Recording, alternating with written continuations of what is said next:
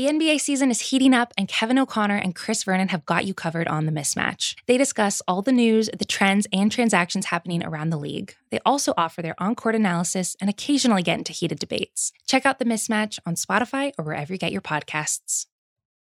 This episode is brought to you by Hotels.com.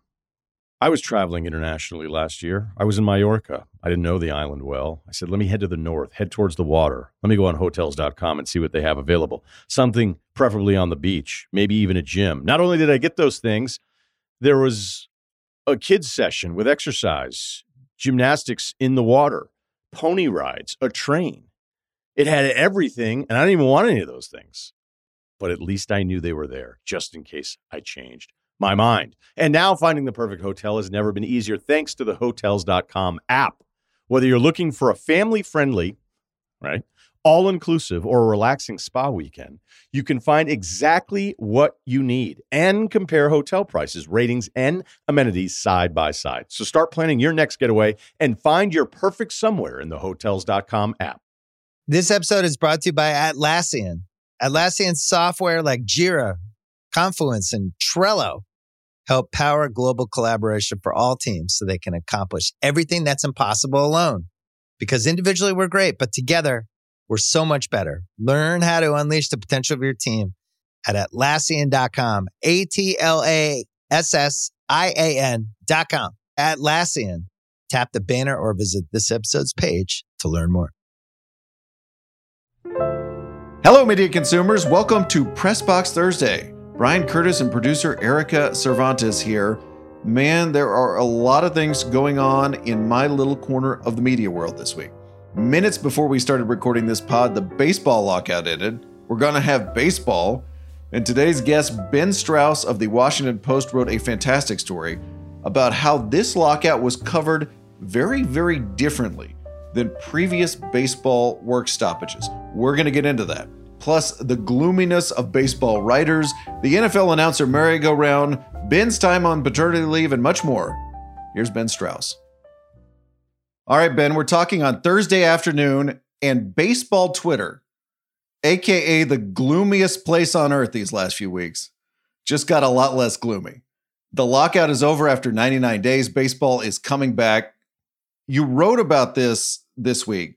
First off, before we get into the meat of your story, how did you find the mood of the people covering baseball? The mood, uh, gloomy seems right. I also, uh, one of the overworked Twitter jokes I'm sure you'll see is all these editors were tweeting, you know, what solved the lockout was all of our 100 day lockout stories that they had planned and right the 100 day lockout stories were going to run tomorrow and so mm. they'd been working on them and then of course on day 99 it ended um, so that was the joke right that all these 100 day assignments ended the lockout, of course. Yeah. I um, saw the um, one where the negotiations were on the two yard line and we had the overwork that I hope Pete Carroll's not calling the plays. Uh, so we got them all out of the way. Anyway, gloomy, gloomy. Were they, were they in that kind of mindset of there's nowhere else I'd rather be than covering this story or please make it stop? I think everybody sort of recognized that it was a hard story to cover. Um, but also that it was an important story to cover and that there was way more coverage. I don't know if this was in the piece, but there was way more coverage of this lockout than there had been of previous lockouts, more daily stories, more different outlets.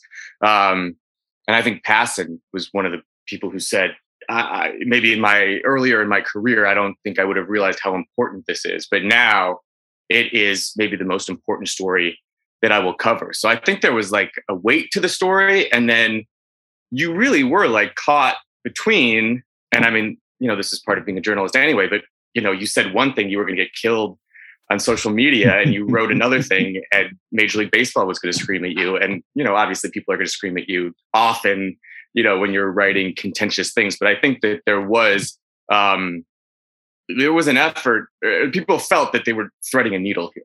I think. Yeah you take a picture of a player's Porsche as it pulls into the parking lot, and other people will scream at you. Really, there's just there's a lot of issues. That brings us to your terrific piece this week about the way the lockout was covered. What did you find?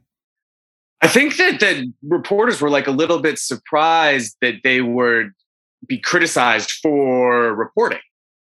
Um, and so actually, I, I, could probably get to that later. But I, I think the the top line is, you know, even before that is sort of what uh, the previous answer was that there was just way more interest and way more coverage of this as a really big deal um, for baseball. And if you, um, I mean, for me, just reading the coverage um, in the past couple of weeks, where so much of it was was so striking when you look at back at what labor coverage used to be like a because the ap was covering and like murray chass was covering and how many other people were covering.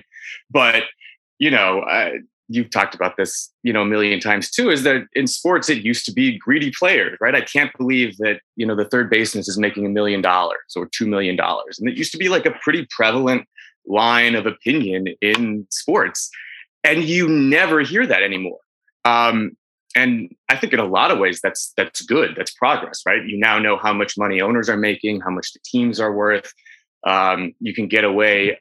Eh, you have to write about the player salary in the context of how much money the sport is making, and in almost a little bit like college sports, where once the coaches were making like two and three and four million dollars, it became harder and harder to say why should the players just get a scholarship is you know teams are getting sold for two billion dollars. It becomes a little strange to say why is that guy making you know 10 million dollars a year? Um, but the i guess the surprising thing was that there did seem to be a sentiment among a lot of writers that a lot of them were looking around at their own coverage other coverage and you know noticing that a lot of it was sort of slanted in a similar way. And you know, there were definitely a few people who wondered if the pendulum had swung a little too far. And slanted meaning in in terms of in favor of the players. I mean, how does that manifest itself? Maybe slanted isn't the right way. Maybe more sympathetic to the player argument, right? And I think I said this to somebody else. So if you want to say slanted toward the players, another way to put it would be unslanted away from the owner. So mm-hmm. I think you could look at it both those ways. Um, I mean, how did that manifest? I think without knowing you know, is this a very good deal for X or a very bad deal for Y? I think the way that some people looked at it was the the some of the process reporting, and it did seem, you know, that if the owners, you know, waited 40 days to give it to to to make a presentation or to to make an offer, um, you know, one of the reporters mentioned that that's just how negotiations work. Like nobody's going to make a deal 40 days before the deadline. And the owners seem to be getting killed for that, where the players took five days after they first canceled um, that first week of games. And if that had been the owners, you know, people would have been screaming about how the owners were delaying and not, um, you know, coming to play ball. The, the Porsche thing was one that came out where you're, I'm here reporting and Max Scherzer shows up in a Porsche. And somehow by noting that, I'm, you know, a, a plant for management um, this was an AP reporter, Ronald Blum, who took this picture. That was just a really weird story because the headline of the story, at least the one you linked to in your story, was Scherzer arrives in Porsche as MLB lockout talks resume. Right. It was the lead too, I think. Yeah. So it was like that. That was what was to me when I first heard that. I thought, oh, that's just a detail, a bit of color in a story. Like surely he didn't mean it like that, but its place in the story was just really, really strange. sort of jarring, if nothing else. Yeah, I right. Somebody might have edited that into like the you know the eighth graph. Like we're in Florida, and here's what yeah. you see. Um, but that seemed to be fairly interesting. Where you there were definitely reporters there who were sort of sort of wowed that that had become a thing, and and other people who were like, if he shows up in a Porsche, don't you have to you know say that? Uh, you know somebody's landing their helicopter on spring training field A, which maybe like one of the St. Louis owners is doing. Mm-hmm. Um, and if you're going just by writing that there's a Porsche, you're making a judgment. And if you're you know going as so far as to make that judgment, you have to contextualize that judgment. So that that seemed to be an interesting um, debate point where you had people on both sides. I'm trying to think of another one was um, when Major League Baseball put out their statement a couple days ago that said this is deadlocked, and you know there was just here's the MLB on the record statement, and that was jumped on by a few folks who you know said if you're going to report the MLB statement, you have to contextualize it. If you call it deadlocked as they want you to, you're feeding into their narrative. Um, and you know, the pushback on that was here's an on the record statement from Major League Baseball. I have to tell you what they say. And is there sort of a moral paradigm here not to give you their talking points? And uh, somebody mentioned, right? Like, it's not like somebody, one of the reporters said to me, if I was like reporting on Trump and COVID, I would have had a problem reporting what the White House was saying. This is not that. There's, we're not dealing with stakes like that or, or moral questions like that. Like Major League Baseball says something, you have to tell people what they said. So, and the tension there is the word deadlocked. Essentially, they want to say it's deadlocked. The owners want to say it's deadlocked, but we want you to, or we think it should be reported that it's deadlocked because they are making it deadlocked. They are making it deadlocked. And I, I guess the other layer under that is there's legal ramifications to calling it deadlocked, right? If it's deadlocked, then at some point they can go to a arbitrator or there's I might be misunderstanding that, but I, I, someone explained it to me that there is some sort of legal ramification. Like the word deadlock has a legal meaning. Like you're not just saying this is deadlocked, you are offering a legal argument, and you should not do that. So, as you talk to people, what were the theories about why lockout coverage was less sympathetic to the owners this time around? I think the information thing was the biggest one, right? We just know way, way more about team, league, owner finances, the the real estate tax breaks they get, the the gambling money they're trying to, the casinos they're trying to build, and you know the the villages around the ballpark. Like we are more aware of the economics of baseball and really every other sport in ways that like were unfathomable in 1994. So I think that was really the top line. And then once you get past that, you know, I think it sort of diversified a little bit where some people were very cognizant of not doing basic both sides journalism, mm-hmm. um, which was sort of emblematic of, of the Trump era. You know, some people were talking about their own experiences um, in organized labor and, and, being at the bargaining table and what it means to organizing of this wave sweeping through media. Um, which Hannah Keyser at Yahoo mentioned that she's been at the bargaining table and understands what it means to collectively bargain. That she now realizes that management can change your job at any time and you have one chance to alter the direction of your workplace of your company whether you're baseball players or media writers that was another one. I mean there's also sort of younger um, a different set of writers. A couple people joke to me like you see bernie sanders uh, uh, like bumper stickers on laptops in the press box. And, you know, in 1994, you probably weren't, whoever the Bernie Sanders equivalent was, um, maybe you were more likely to see a Ross Perot uh, bumper sticker on, you know, somebody's, somebody's like right, rotary, yeah. rotary phone in 1994. But I think you probably, you, you probably have a different class of people doing um, the reporting also. And then, you know, um, you sort of talked about it, but somebody put it to me pretty well, I thought actually, or it seemed an interesting way to put it is right. Like there is definitely a feedback loop on social media, right? There is one point of view that is definitely praised and and um, you know retweeted and um, definitely there is an upstream and a downstream, you know, in terms of the two um, opinions. And writer said you there's a you see the dopamine rush that people get for dunking on the owners, and you you do want to feel it. Um, but they also added so you're you're you're trying to get that dopamine rush, but in this case, you're also right. So it's it's kind of nice when those two things align. Um, but those were I think those were most of the things that, that came up. Here are a couple of additional theories I had, and tell me if any of these came up as you were reporting. Old Deadspin, and I, we put an emphasis on old here was really, really interested in labor and really, really interested in economics. And I always thought when I read some of the older baseball writers of previous work stoppages, those guys wanted scoops a lot, but they were not that interested in economics as a subject and labor as a subject that they were going to, you know, just dive into. Old Deadspin took a particular line on this and was happy to go after people who they thought were reporting it wrong or doing it wrong. Do you think that just kind of rewired a lot of the sports media and we are still in that sort of rewired state?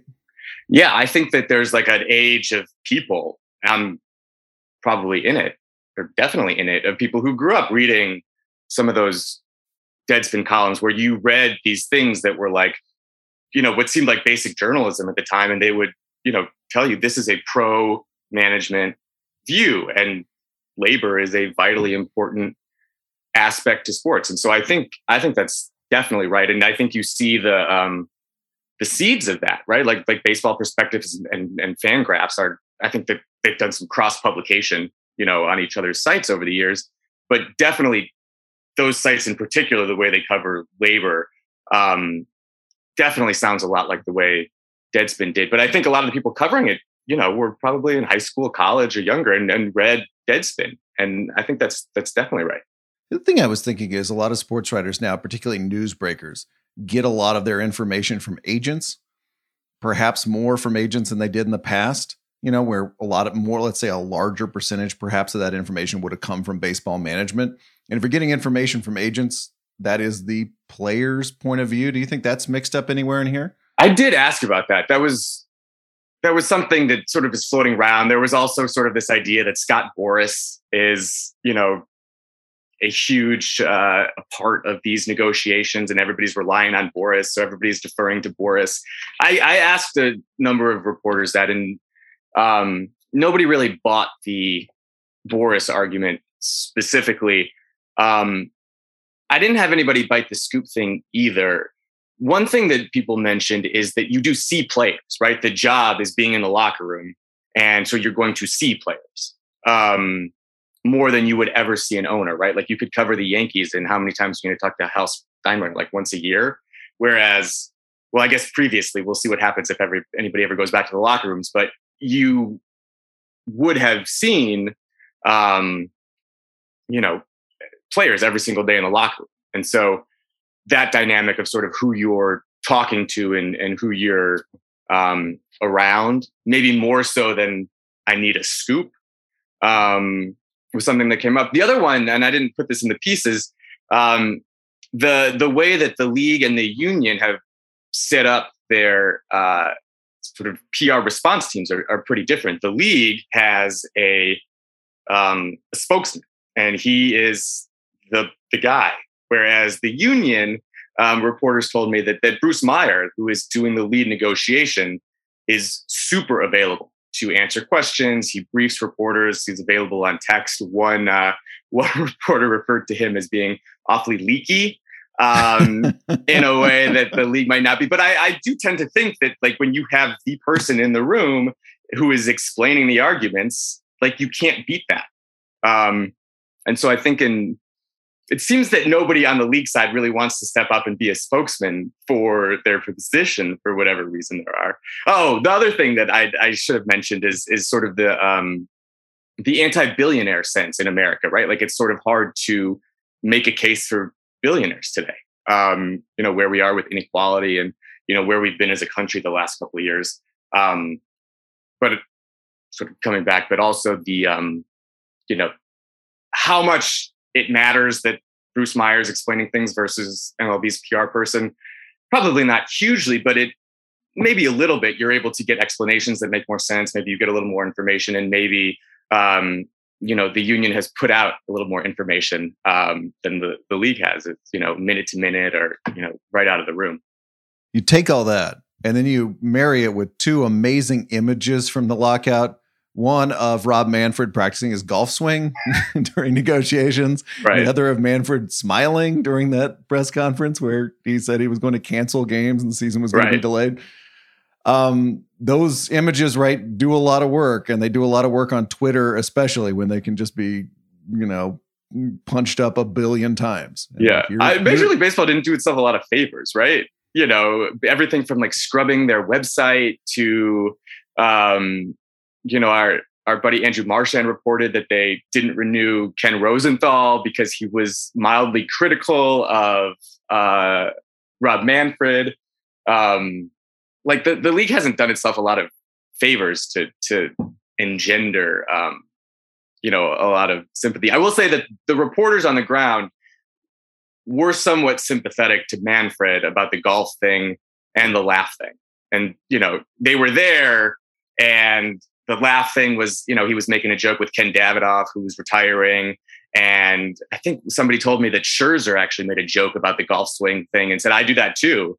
you know, and obviously if Scherzer was caught swinging a golf, you know, a phantom golf club, probably nobody would care. So the reporters there were were somewhat maybe this was the only thing they were somewhat sympathetic to Manfred on those two things.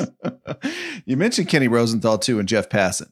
And I think that's fascinating because you quoted some of their coverage in here. Those are kind of the two biggest voices in baseball, at least in print and on Twitter, I think it's probably fair to say, or somewhere on the podium, right? And the way they were willing to write about the lockout was really interesting. And the way they were, and I think, you know, people maybe subconsciously read that and go, okay, and maybe I don't know which way it goes. Maybe they're reading other people and going, oh, here we go. Or yeah. maybe people are reading them and going, oh, here we go. But to have really, really prominent reporters covering in that particular way to me is fascinating. I think that, um, like Passan, especially, right? Because he works for a league partner and he was doing this. Um, Wrote Kenny too for Fox and Kenny too for Fox on the field yeah. of the World Series. Yeah. Um, I think that's right. Somebody mentioned to me when you have, you know, Passan writing what he was writing, that is a big deal. Um, and certainly different. I think it also probably speaks to those two guys as quote unquote insiders. I think they do their insider job differently than some of the insiders who cover the NFL or the NBA. Um, both those guys do, you know, hard hitting stories and, and stories that dig on the league. And um, I think the insiders in the NBA and the NFL, you know, Schefter and Woj and Shams are are much more often, you know, strictly transactional and sort of very here's the news. Um, and I think that it's somewhat interesting that in baseball, sort of your two big insiders are pretty good reporters and still doing that kind of reporting. This episode is brought to you by Hotels.com. I was traveling internationally last year. I was in Mallorca. I didn't know the island well. I said, let me head to the north, head towards the water. Let me go on hotels.com and see what they have available. Something preferably on the beach, maybe even a gym. Not only did I get those things, there was a kids session with exercise, gymnastics in the water, pony rides, a train. It had everything, and I didn't even want any of those things. But at least I knew they were there just in case I changed my mind. And now finding the perfect hotel has never been easier thanks to the hotels.com app. Whether you're looking for a family friendly, right, all inclusive or a relaxing spa weekend, you can find exactly what you need and compare hotel prices, ratings, and amenities side by side. So start planning your next getaway and find your perfect somewhere in the hotels.com app. This episode is brought to you by 20th Century Studios' Kingdom of the Planet of the Apes. As a ruthless king builds his empire at the expense of the remaining human race, a young ape will fight for the future of apes and humans alike. Kingdom of the Planet of the Apes. Enter the kingdom in IMAX this Friday and in theaters everywhere. Get tickets now. Okay, picture this. It's Friday afternoon when a thought hits you. I can spend another weekend doing the same old whatever, or I can hop into my all new Hyundai Santa Fe and hit the road. With available HTRAC, all wheel drive, and three row seating, my whole family can head deep into the wild. Conquer the weekend in the all new Hyundai Santa Fe. Visit HyundaiUSA.com or call 562 for more details. Hyundai, there's joy in every journey. Let's talk a little bit about announcers and the announcer merry-go-round that has consumed so much of our attention. Uh, Troy Aikman is leaving Fox for ESPN for a contract that is worth a reported $18 million a year. Joe Buck might follow him. Al Michaels is going to get some kind of job. Kirk Herbstreit is likely going to Thursday night. I could continue. What is interesting to you about this frenzy? Isn't the top line here, or I guess I don't know, I don't know what's most interesting, but isn't the top line here just how big the NFL is? Yeah. Um, is there is there the like lines. a right? I, the most popular entertainment product in America by a mile, and the gap between the NFL and everything else, whether it's sports or entertainment, just keeps getting bigger. And you know, you ask around, and I guess we should also say here, um, you know, we know about a lot of this stuff because of our friend Andrew Marchand, who's been all over this. Absolutely. Um, but what what is the material benefit here for any of these any of these um, networks um, aside from people getting more money and their agents getting more money? Um, the NFL likes it. That's like what you hear. The NFL likes it, and you want the NFL to like you. Um, and other than that, it's like totally amorphous. The telecast is smooth. We want to make it feel like a big event, but there's not like an extra dollar in it. I guess the the one thing maybe ESPN could get a slightly better Monday night football schedule if the league really likes them. Mm-hmm. But they also just got a great schedule last year anyway. So I I think that it's it's really um, just how big the NFL is. And I guess if you're um, a network, you can just chalk it up to your marketing budget. If you're spending two and a half billion dollars for the NFL package, what's like another 25 million for the announcing booth? I, I think that's definitely part of it. If you wrote the billion dollar check, why are you afraid of going to be afraid of the 18 million right. If you wrote the billion dollar check, like what are you gonna like? You're gonna cheap out. Uh, Like if you bought the six million dollar house and then like you, you know, like you refuse to like have a fireplace or what? It's like it's Uh-huh. it's marginal. It's marginal. I mean, I think you know when you talk to producers and network executives to to a point, but certainly producers, they definitely want it to be good. Like these are their TV shows, and they want their TV shows to be as good as possible. Now, you could argue if you have the six million dollar announcer, is your TV show going to really be that much worse than if you have Joe and Troy? But they want. I mean that that is what they do, right? They want to put on a really really good television show that is incidentally also a professional football game. Do you think that there's like industry executives right now who are rooting for Fox to just let Joe Buck walk? Yes. And then, right, you let Joe Buck walk, and then they say, right, like, so now ESPN can have this $30 million Monday night football booth. Good for them. But then Fox can, right, be like this, the, the, the dam, the stopgap against, you know, the CBS and the Romo contract. And they can put out, you know, Kevin Burkhardt and Greg Olsen and say, oh, here's a good booth and we're totally fine. And then maybe all the other network executives can go, oh, maybe Tony Romo isn't worth $18 million. Are there like, is everybody it's too late, right? I mean, I don't know what. So you come to that conclusion. Okay, well, we already signed the contract, so we don't get to claw back the money now. I mean, there's de- there's definitely a sentiment, a very very widespread sentiment that CBS made this horrible mistake two years ago, and that that changed everything, and that none of us can make the same mistake again, or just nothing even in the ballpark. And then what have we seen? It's not even just Troy Aikman. Chris Right. Collinsworth just re-signed a huge contract. Jim Nantz just re-signed a huge contract.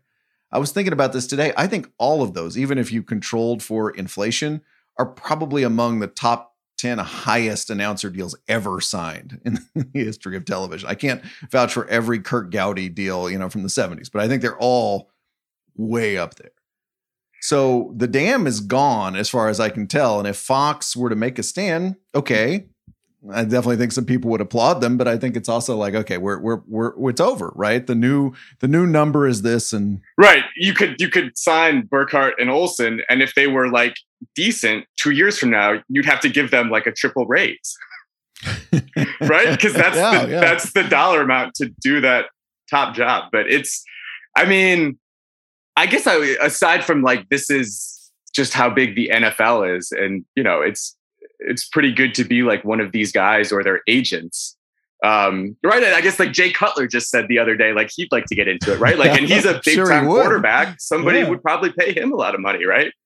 Um, it's just another great, it's like another reason to be a, you know, a, a known quantity quarterback in the NFL is like, you know, a lifelong meal ticket. Meadowlark CEO John Skipper, guy we both interviewed, used to be the president of ESPN, said this somewhere in the Meadowlark universe. I think it was on Le Batard show. Uh, and I saw this because Richard Deitsch transcribed it. I never saw a scintilla of evidence that people in the booth changed the ratings even by a smidgen. The race to hire people is mostly about internal pride, right? We want to present a good game. We want the media to suggest we have a great booth, and the people who can do this very well are very rare. May make a little difference around the advertising margins, right? If people are saying your show is great, but it doesn't matter with the ratings. And then he goes on to say that it's not about math. I totally Right. endorse that sentiment. And I think all of us sitting here go, you know, it's not, it's not, you're not going to add another viewer to that. I certainly have said that many, many times. But here's the other thing. How many people in our industry is it about math with? How many people at ESPN? How many people at the Washington Post and the Ringer and everywhere else is it about math, right? That's, you know, maybe some sports radio hosts because I can, you know, look at how many commercials, you know, the commercial rates they're getting and how much they're pulling in on their time slot. right. But that's not really what a lot of media and journalism, certainly in particular, is about. Well, you could even say that like everything on ESPN and Fox that isn't live sports is sort of extraneous, right? And yet, right aside from Stephen A. Smith, right? Everything else doesn't matter. Stephen A. Smith, more people do watch, I think. I think that is actually true. Um, but like as long as you don't have right is like I understand why ESPN when they had Jason Witten and every single Monday night was the laughing stock of sports Twitter like that is damaging to your brand but but like once you get beyond that and you have competence like you know brian Griese and louis riddick and steve levy were totally fine. Um, but i think you're right. I do think at espn in particular where they've had you know that revolving crew like going back years everything from kornheiser to dennis miller like it was sort of um, you know it was a bit of a crapshoot and they hadn't had anything you know consistent and forever. Um, I I think that Jimmy Pitaro did you know take some personal pride and I want to fix this booth that I would like to be the guy that fixes this booth. Yeah, absolutely. While they're doing that larger quote unquote reset with the NFL. All right, Ben, before we get out of here, I want to ask you about paternity leave. You had been away from the beat for a little while uh, as a dad, myself, I TM as a father of children. Uh, I was I was interested. I was jealous. Tell me what what made your decision to go on paternity leave? Uh, they offered. um, it wasn't. Um, yeah, I didn't. I didn't ask for it. There's a policy. So I, I have a two year old and now a four month old, two and a half year old and a four month old. And when I went before, the policy was four weeks. So just two years ago, it was four weeks, and I took that. Um, and and somebody might fact check me on this, but I do think that our union was pushing for um, more paternity leave. And I think that the DC local government passed something or was in the works to pass something um, to guarantee some paternity leave. And and part of those, as that was happening, they the Post, um, to their credit, also you know went from four to twenty. Um, and it, I was kind of surprised that you wanted to ask me about this, but I, you know, it, it, the risk of being just so sincere and genuine, like it was incredible. Um, and I, I, know I have some other colleagues that have taken it. Um, my friend Rick Maese was on it. Um, my friend Will Hobson is on it now. Um, and uh, as far as I know, they're taking the full 20 weeks. Nobody's uh, concerned about it. Um, and I, again, at the risk of being like overly sincere, it was really just incredible to, you know, spend time not just with a, a new baby, but my two year old and my wife. I took Slack off my phone and I took Twitter off my phone and you know I was present at bedtime in ways that I'm usually not and my editors were pretty good too. They didn't bother me. I even reached out to ask if they wanted me to write about the athletic sale um, to the New York Times. They said no you're on leave. Um, and admittedly it was a little surreal sometimes watching some of the news or hearing you know some news and not rushing to cover it but I was you know really gone long enough where I was really um, actually pretty excited to come back um, and now, you know, calling people that I haven't talked to in so long, it's it's almost a little embarrassing to say, "Oh no, I was gone for 20 weeks on paternity leave," because um, they they sort of look at you like you have three heads. But I, uh, I, I like can't say enough about it, and um, thought it was pretty incredible. What's the hardest part about coming back to work after all? I think time? I was terrified that I that I wouldn't be able to write something because I didn't write anything for 20 weeks. I don't remember the last time I didn't write anything. Um, you know, besides the occasional email. And I would definitely say that the story I wrote this week probably needed a, a little more editing uh, on the uh, raw copy than, than other stories I've done. Um, so hopefully the next one is better. But I think it's actually literally the writing that I was terrified of, like sitting down and like having to put sentence after sentence together in a coherent and interesting way. Um, and and hopefully it gets better. Um, but no, I, it definitely took me a lot longer to write that article um, just being out of practice. And I, I, think just really that was the part that I was terrified of, like sitting down and staring at a blank screen and knowing I was going to have to put these sentences together. Ben Strauss, thanks for coming on the press box. Um, long-time listener, so thank you for uh, thanks for having me. It's time for the second weekly edition of David Shoemaker guesses the strained pun headline. Yeah. In case you can't tell, for you list people listening to this, I'm wearing a totally different shirt than I was on Monday. Monday's headline about China and Ukraine was all that she wants. Today's headline, David comes from Josh Siskind. It's from the Washington Post. Turns out there's a guy in Washington, D.C., David, who made local COVID graphs. The D.C. government would announce new cases, and this guy would make neighborhood by neighborhood charts and graphs. Very cool. Well, DC is no longer announcing new COVID cases, or daily anyway, and so the graph maker is hanging it up. What was the Washington Post's strained pun headline? Well, oh, there's so many things we could do with this. This is I, you definitely don't have enough information here. COVID, uh, um, graph, Mm-hmm. End of a. Oh, uh, yeah, okay. Yep. the- Yep, You're right there. End of a. Um, What's on the What's on the graph? infection, in, uh, uh, positive, um, end of a. Uh, no, the actual graph itself.